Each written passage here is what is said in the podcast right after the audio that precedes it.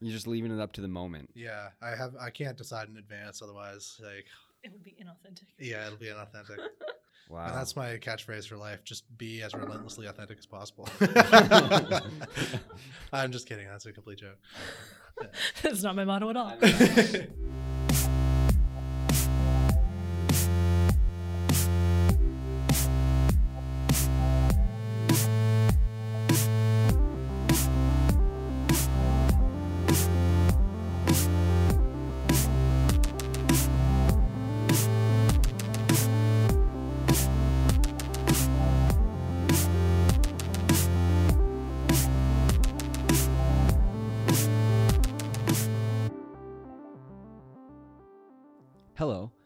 Mark Standish, and you're listening to Critical Faith. This podcast is coming to you from the Center for Philosophy, Religion, and Social Ethics at the Institute for Christian Studies. ICS is a graduate school of philosophy in Toronto, where I'm a junior member. We gather members of our ICS community here to talk about all things faith, scholarship, and society, and the many ways those things interact.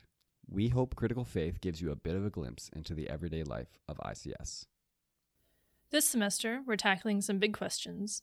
We're asking our guests to talk about the themes of evil, resistance, and judgment as they come up in the course of their work, their studies, and their lives. I'm Danielle Yett, and I'm also a junior member at ICS. Today, we're talking to Keegan Irish, who graduated from ICS with his MA in philosophy just last year. Keegan's going to tell us about the work he's been doing with the Working Center nearby in Kitchener. We'll welcome Keegan to the podcast in just a minute.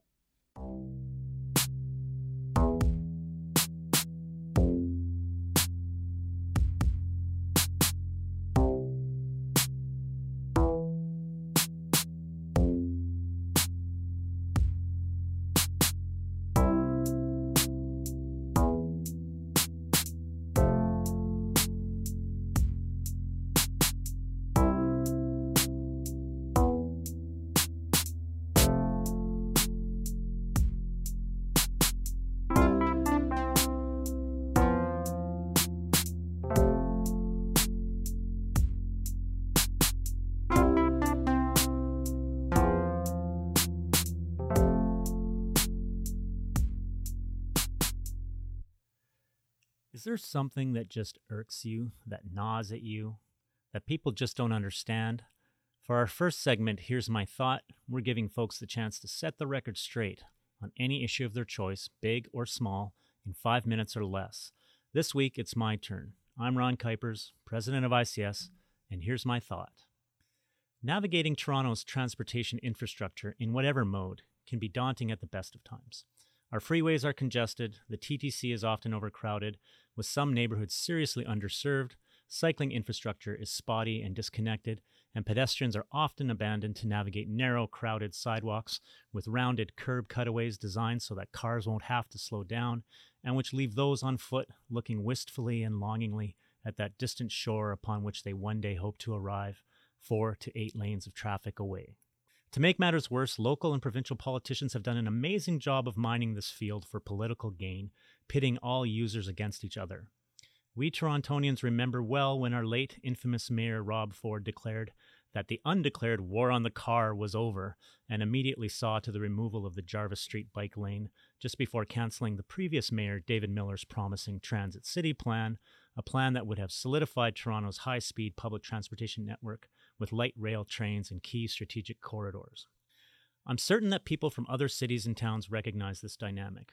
It's particularly tragic and debilitating in the midst of our struggle to deal with climate change, when users of all modes must work together to burn less carbon. I'm a user of all four modes. I own a private vehicle, I cycle frequently for transportation and not just recreation.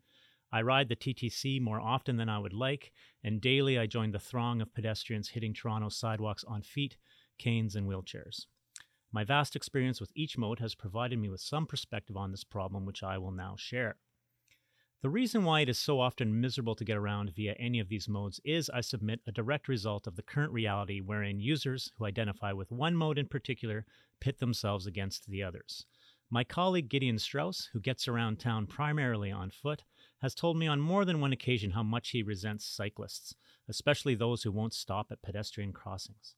I've had motorists hurl obscenities my way while traveling by bike simply for signaling my intention to enter the left turn lane. Presumably, they would rather have me cross at the crosswalk, where I would then face the justified wrath of self righteous pedestrians like Gideon. Public transit users only manage to avoid such direct conflict because that system is nearly completely segregated from the carnage now taking place on Toronto's roads. And make no mistake, vulnerable users are paying with their lives.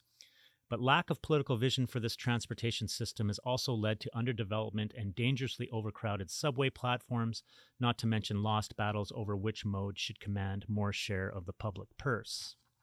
I have often thought how short sighted it is for car users in particular to pit themselves against other modes, as though installing a bike or bus lane could only count as a competitive adversarial move in a zero sum game with only winners and losers, when in actual fact, study after study has shown that the way to beat traffic congestion is to increase service in other modes and get people out of their cars.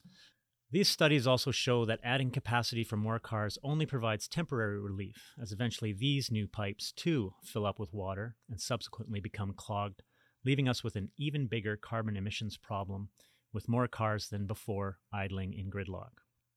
If I knew for a fact that I was a car driver for life, and that the only way to change that would be to pry my cold, dead hands from the steering wheel, I would do everything in my power to ensure we elected governments that promised to bolster our cycling and public transit infrastructure, thus encouraging thousands upon thousands to get out of their cars, leaving more of the open road for me. The fact is that North American cities have been designed largely with the personal automobile in mind, leaving the users of all other modes fighting for the remaining scraps. Could this be the reason cyclists and pedestrians are so often placed in situations of real and potential conflict? You bet. Is this the reason more public funding goes to maintaining our freeways than to building new public transit? Right again. The whole matter comes down to deciding what kind of cities we want. In the mid 20th century, the city of Amsterdam also experienced the effects of dramatically increased private automobile use. But in the 1960s, in typically blunt Dutch fashion, a mass of citizens looked upon this situation and simply declared, No, I don't like it. What ensued was the development of a transportation planning policy that recognized the equal rights of all users and that would cease to privilege one mode at the expense of all the others. It's no utopia, but I had the privilege of cycling in Amsterdam this past summer, and the difference between that experience and my experience cycling in Toronto is stark. And Toronto is ahead of most Canadian cities. Cities that are dominated by cars have allowed themselves to be pocked by something inhumane and ugly. Let's finally admit it. Our roadways are a network of scar tissue, sclerotically cutting us off from each other. Car users themselves would benefit from doing something about this situation. By agreeing to bolster other transportation modes, they would experience less congestion, and the city they navigated would be a more beautiful and healthy place in which to live. Hell, if things improved for other modes, dedicated car drivers might even be tempted to leave their cars at home once in a while and join their fellow citizens in using these now safe, attractive, uncrowded, and less polluting alternatives. Either that, or they can aver, what if climate change is a hoax and we make the world a better place for nothing?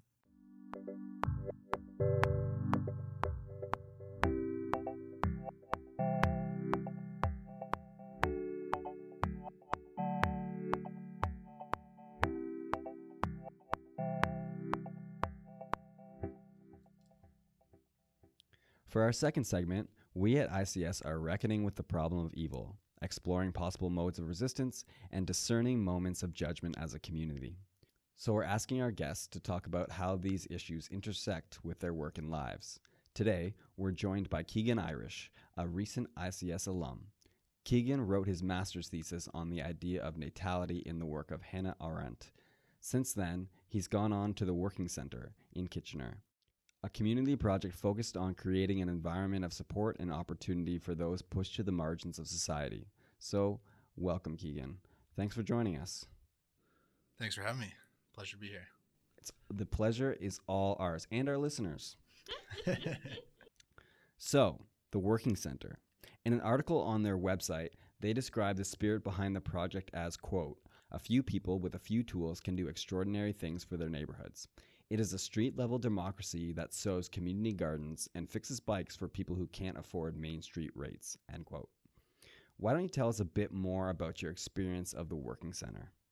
I got involved with uh, the Working Center through a uh, good friend of mine. And uh, he had uh, told me about it and recommended that I come check it out. And uh, thought that it would be something I would be interested in because I'd kind of uh, expressed to him before um, as I was finishing up my degree. Uh, where I was coming from, that I was interested in getting a bit more like uh, politically engaged and a bit more engaged in some of these like uh, community building projects. And uh, this is something that they've been working on for uh, many decades. And so it seemed like the kind of place that uh, um, I would have something to learn from. Mm-hmm. Uh, that there would be people who had gone through kinds of experiences and um, in meeting marginalized folks where they were at and in trying to uh, build kind of more um, robust and integrated communities. And those are things that I was really interested in. So I decided to take the plunge and apply. And uh, it was, I was kind of hired right away. It was very startling. And then I just sort of, uh, I rearranged my life. I uh, moved to Kitchener and I said, all right, like this is something I'm going to try out. I'll see how it goes then when I got there, I found out that there was a book that uh, the founders, uh, Joe and Stephanie Mancini, had written about the Working Center. And uh, I think it's called The Transition to Good Work, if I'm not mistaken. And um, so this, I, I was like, this probably would have been a good idea to have read in advance of applying, but I'll read it now. And uh, in that book, they describe the history of the center and uh, its kind of guiding ethos. And so maybe yeah, the best way to describe it is almost to tell that story in brief. Yeah, for sure. So it started in the 1980s um, when Joe and Stephanie Mancini um, started uh, a place to help people transition from uh, a lot of like industrial labor jobs where uh, a lot of the factories were closing in Kitchener and around South Ontario in general. And so there were a lot of people out of work who needed to reskill and find work. And so they basically started out as like an unemployment center. Mm. Um, but as time went on, they just kind of ad hoc tacked on different projects that they saw as important needs in the community. And so one of the kind of flagship programs, I guess, is the St. John's Kitchen. Uh, which is a kitchen where uh, people can come and there's a free meal served uh, five days a week. Um, breakfast and then lunch is the big meal that they have, and that's uh, also kind of an opportunity to build community. That started out in like a church basement and eventually evolved into uh, having its own dedicated building. And there's a, kind of a lot of care and like intentionality that has gone into building these different projects. Some other examples would be, as you mentioned, the fixing bikes. There's the recycle cycle, so that's a place where you can come buy bike pieces very cheaply, and they have the tools such that you can learn to. Mm. Um, work on them yourself. There is um, uh, there are a couple cafes, one of which is called the Queen Street Commons, and um, the purpose of that cafe is to kind of create a common space where uh, different people from different backgrounds can meet and build community. The food is like very affordable, and uh, the so what emerged as they were putting together these projects were like kind of a series of virtues that they hope to embody. And uh, so it's really guided by this core kind of virtue ethic that they've uh, developed just through the work. And so uh, one of those um, one of those core vir- virtues is what they call community tools um, which is about really providing tools for people to like get ownership for themselves um, over their experience of life. And so that would be is that the bikes, is that your food, eh, you know, but the bikes would be a way to get around, right? To get from home to work to after school to et cetera, et cetera, yeah, right? yeah. So it's about providing tools for people to uh, be able to thrive. And um, yeah, there's also a farm that they have. So it's uh, where you can learn how to grow your own food and uh, you can um, gain ownership around your experience of food systems. So a lot of the projects are motivated by those kind of like core ethical principles that they have. And I found that to be really uh, compelling.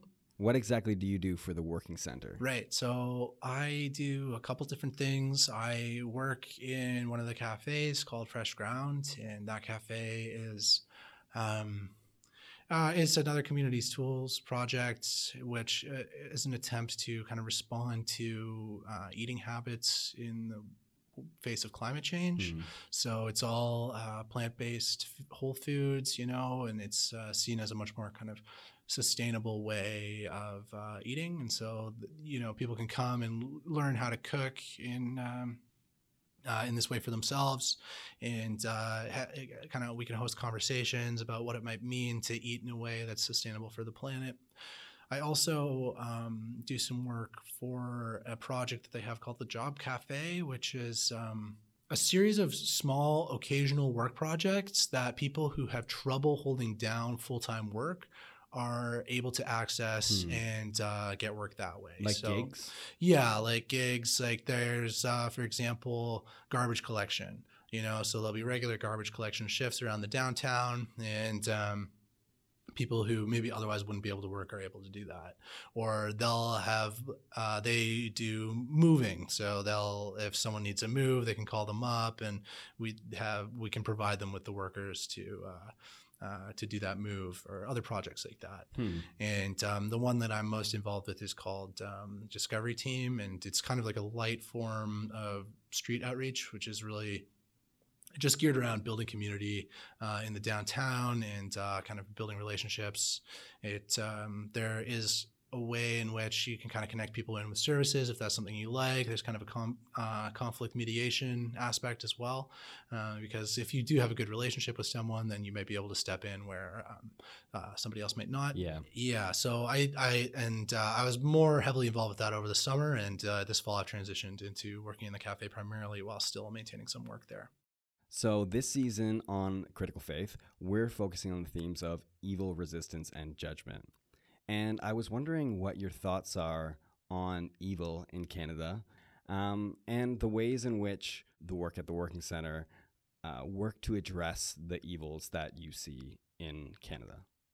So I'm going to come at this in a bit of a roundabout way Yeah. and talk a little bit about just my personal experience. So I came out of doing this master's degree at ICS, and um, I was during that time I kind of shifted in my mode of reflection where I'd been very concerned about certain kinds of theoretical questions and the way that um, uh, theoretical commitments played out or worked themselves out into political reality. And I increasingly um, became concerned uh, with what uh, what does it look like to live out these uh, some of these ideas like what and even maybe the ideas come secondarily to what it means to or to an experience of uh, really living out a different kind of community, like outside the dominant uh, social paradigm. Hmm. Uh, so it's like previously, like in years past, I've been asking a lot of questions about, like,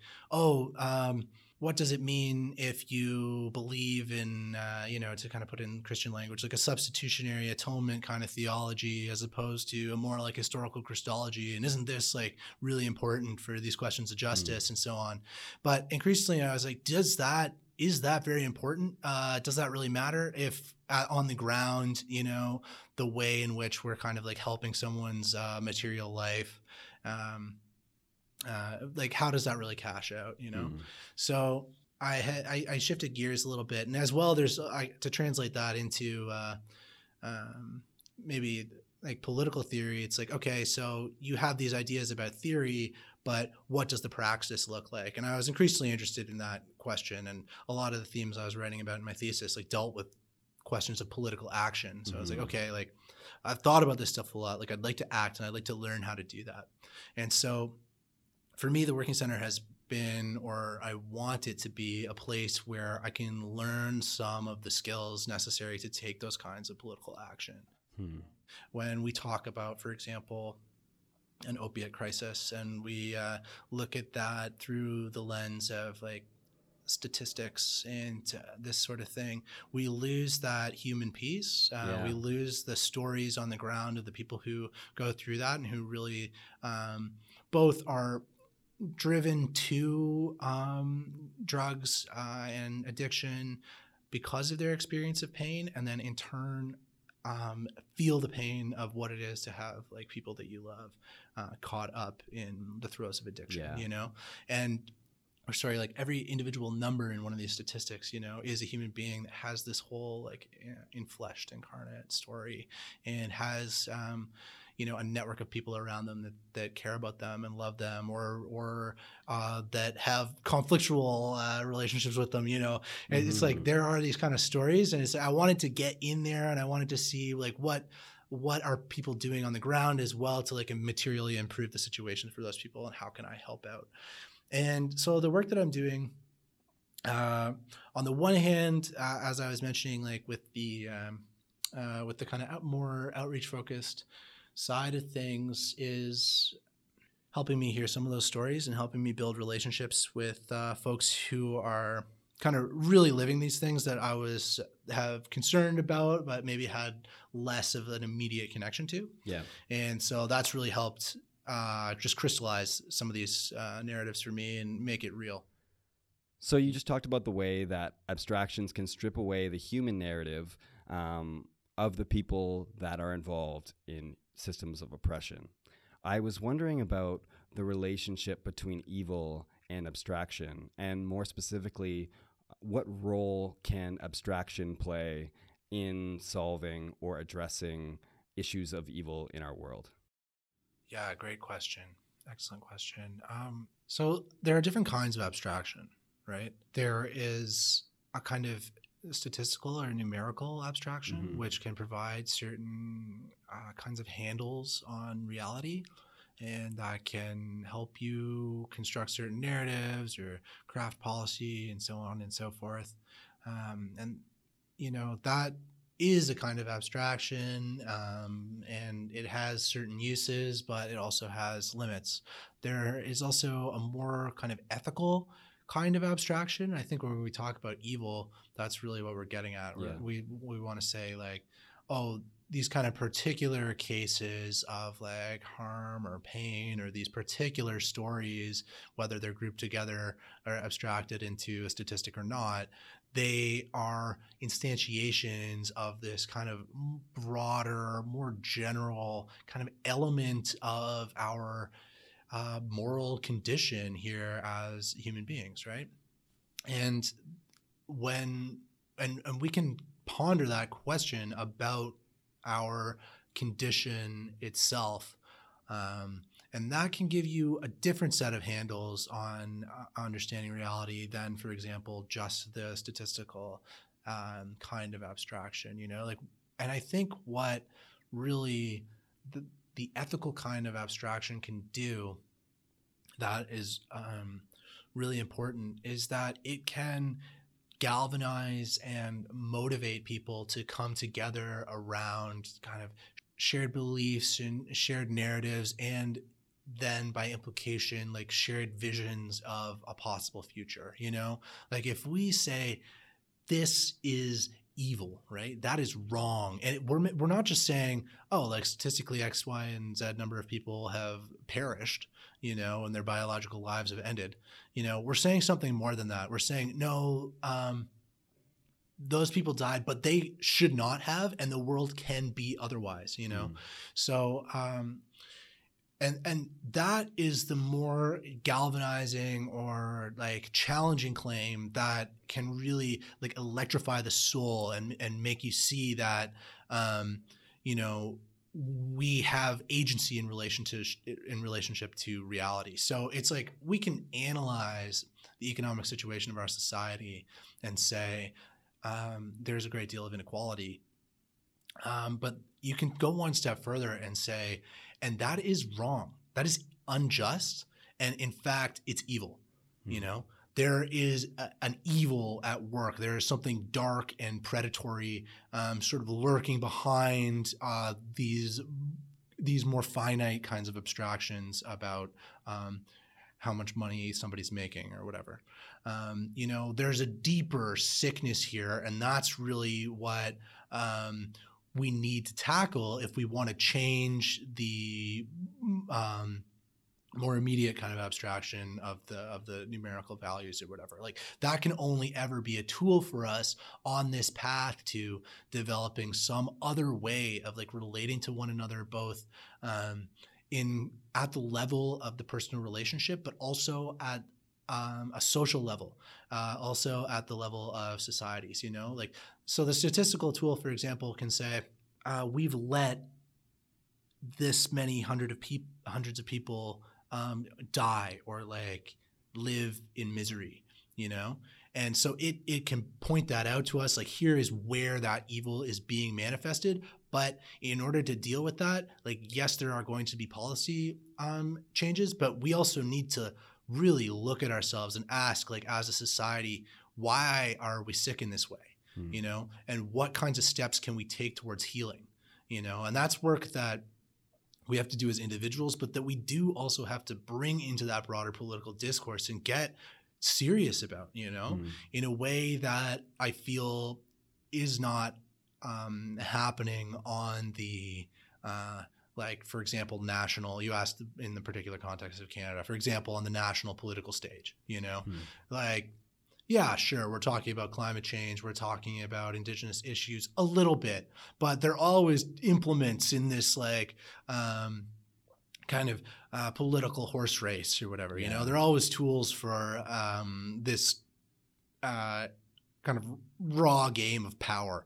And I think that we really need to ask ourselves why that's taking place at all. Why are we using these things in this manipulative way? Why aren't we looking into our souls and asking like, how can we address these issues seriously? Like, what is it about our society that we're okay with letting these people die, or we're okay with building a society that allows, uh, you know, many, many thousands of people to live in these miserable conditions? You know, that's, I think, what is important about uh, ethical kinds of abstraction, you know, and it's like it's putting those two kinds of abstraction together.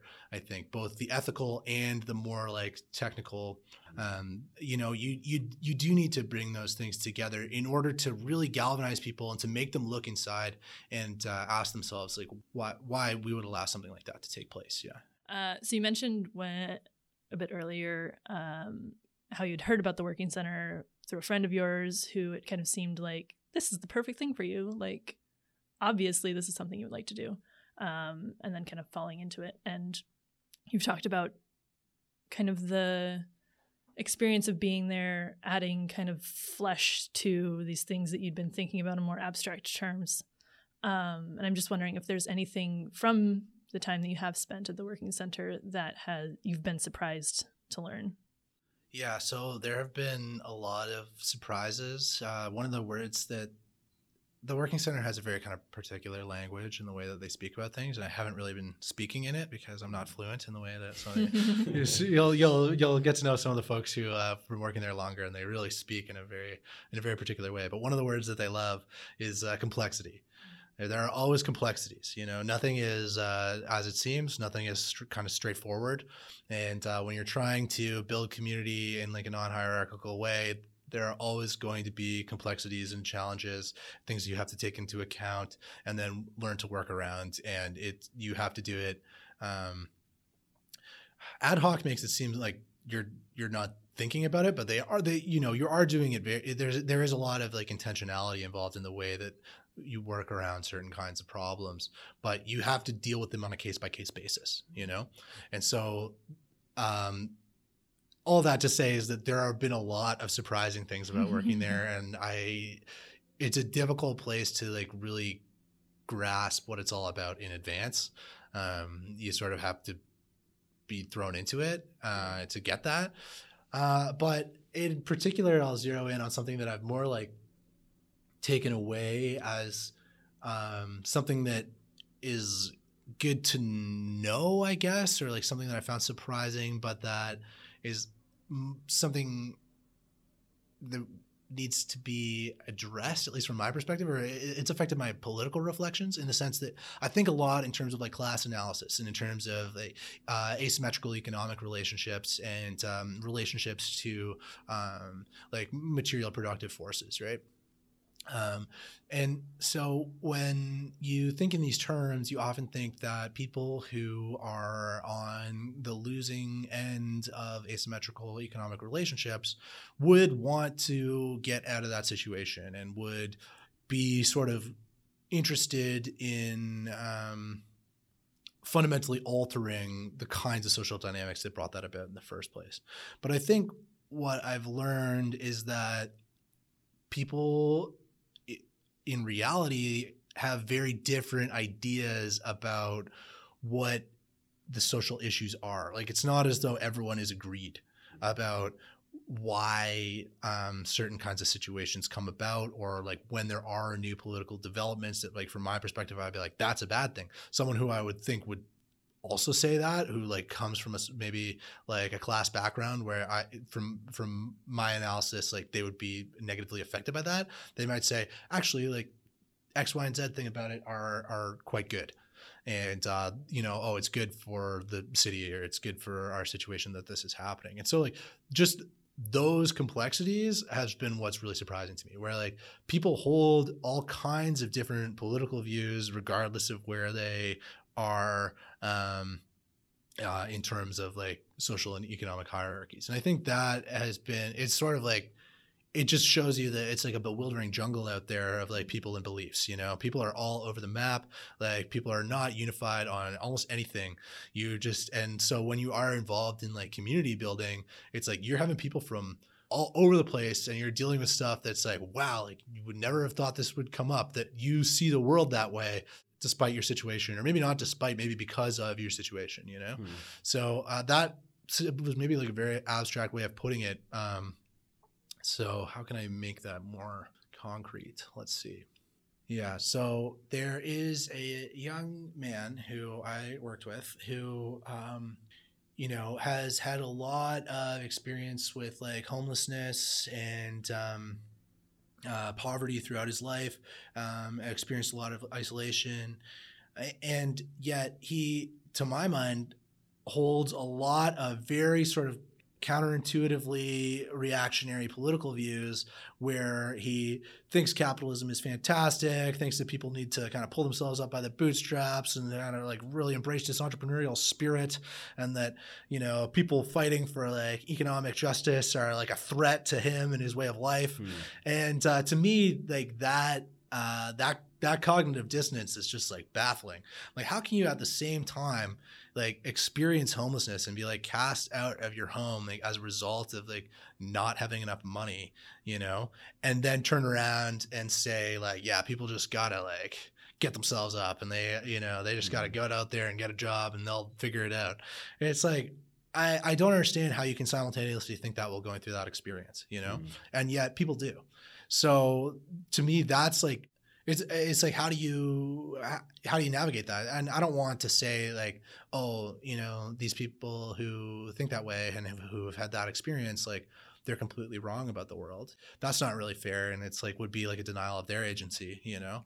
So how do you think about that situation? And when i go come back and like reflect on these political principles like we've been talking about like how should that affect that? And I don't have answers to those questions, but those are those were surprises that have come up for me, like those complexities in terms of like individuals' like perspectives and beliefs in relationship to their like social position are they are yeah they are uh, very complex and multifaceted, and I am not sure. I don't think that there's a single approach that you take here. Again, you got to kind of think of things on a case by case basis. But when we do think about these larger political movements and wanting to galvanize people around like crucial political issues, how do you do that rhetorically? How do you do that in such a way that it's like authentic to people's experience and that it's going to bring them alongside and show them that you want to do life with them rather than um, uh, seem like a threat? hmm. you know and so from my perspective it's like that's something that i think the political left has failed at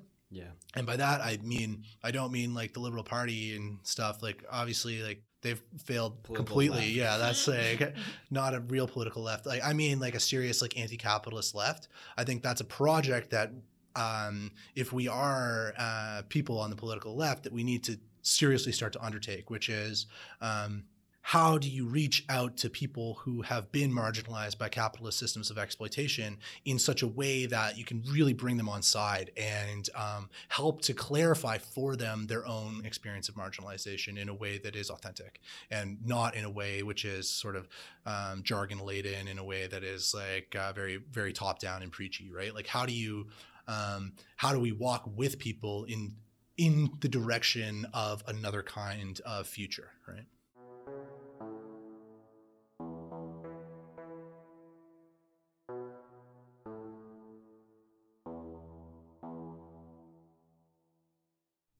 And that brings us to our final segment What's Your Pleasure? This is where we get to kick off our shoes and talk about the other things we do for fun the movies and television shows we're watching, the sports and games we play, the food and drink we make and enjoy, the music we listen to, and so on. So, Mark, what's your pleasure? Well, um, I love sports, and yesterday, every Sunday, we I have an ultimate frisbee team Mm. that plays through the winter um, indoor, and then we play it in the summer outdoor as well. But I like indoor better. And uh, yesterday we had a great win against a pretty good opponent, and it just feels really good to have a good team, um, to have a good team effort. Uh, and so I'm still riding high 24 hours later from our win yesterday playing Ultimate Frisbee. Was this a surprising win or did you feel it coming? Um, well, this year the the league has changed the times, and that means everyone's teams have shifted people because they can't make the time that they have shifted the times to. Um, and so it's always unclear right now who is on whose team. Like in terms of, I, I obviously know who my teammates are, but who our opponents are. We know their, who their, their name. They're like we played the Minions this week, um, but we don't actually know who's on that team anymore. Um, so it was expected but unexpected. But it wasn't even so much that we won. It was just that our team played really well together. Um, and people people step their game up, which is exciting. nice. Yeah. I feel like given that it's called ultimate, it should still be out, played outside in the winter just for more ultimateness. It would just suck. and indoor is oh it's so much fun because it's so much faster than outdoor because the it's so easy to throw the rules are different um so yeah it's just like way more fun. Nice. Is this the beginning of your yes it was the second game of the season. And there was a month a month and a half in between the outdoor season and the indoor season. And so i've been kind of craving and i'm also been getting out of shape so. This will fix that. uh, my pleasure involves no exercise whatsoever, and is very unsportsman. Uh, so unsportsmanlike So unsportsmanlike. Uh, I recently heard about this. Well, okay, step back. There is the Textile Museum here in Toronto, which I have yet to go to, um, but I've been meaning to go to for a long time. Uh, and then just a few days ago, I heard about an exhibit that they're putting on that is, what's it called? It's called Tapestry of Spirit, the Torah Stitch by Stitch. And that's apparently an ongoing project that involves like 1,500 individual people who Wow. have together cross stitched like Genesis, Exodus, and part of Deuteronomy wow uh, and this exhibit that's on at the Textile Museum at least until November seventeenth um, is like just displaying their work. So, So- my pleasure is more of an anticipation of pleasure Mm. because I'm planning to go at some point very soon, and it's just it's very cool. It's like multilingual, so it's multi faith as well. In addition to being like cross stitch, so there's like Christian people who have contributed to this, and there's stuff in like Greek, which is strange because it's like not Old Greek. Testament. So I'm guessing they're working with like Septuagint stuff. I don't know. Uh, but it's also in like Hebrew and uh, Arabic and uh, okay. So it's not just it says Torah is in the title, uh, but it involves Christians and Muslims as well. So it's apparently also involves uh, excerpts from like New Testament stuff, which makes sense of the Greek, um, Yeah. and then the Quran as well. So I wonder how they weave this all together. Wrong textile metaphor, but okay. Wow. And is this an ongoing project? Like, are they planning on finishing it at some point? Like, the because it said the Torah. yeah. Yeah. It said the thing that I read said it's the sixth anniversary of the project. Um, but like the first major exhibit that it's had. So I Hmm. guess it's been going on like for a while. But they haven't done the whole Torah yet, so Presumably, it's still going. I'm assuming they're gonna finish it and then it will be done. when I when I go and find out, I will Report try back, to let you know. Yes. Yes.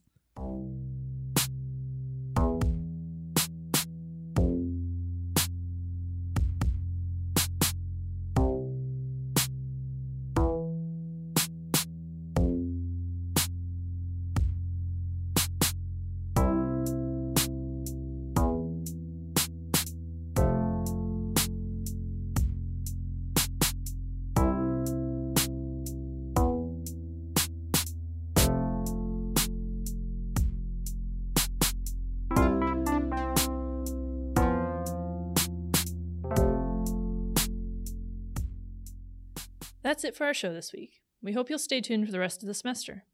If you'd like to know more about the Center for Philosophy, Religion, and Social Ethics and the Institute for Christian Studies, you can visit us at icscanada.edu.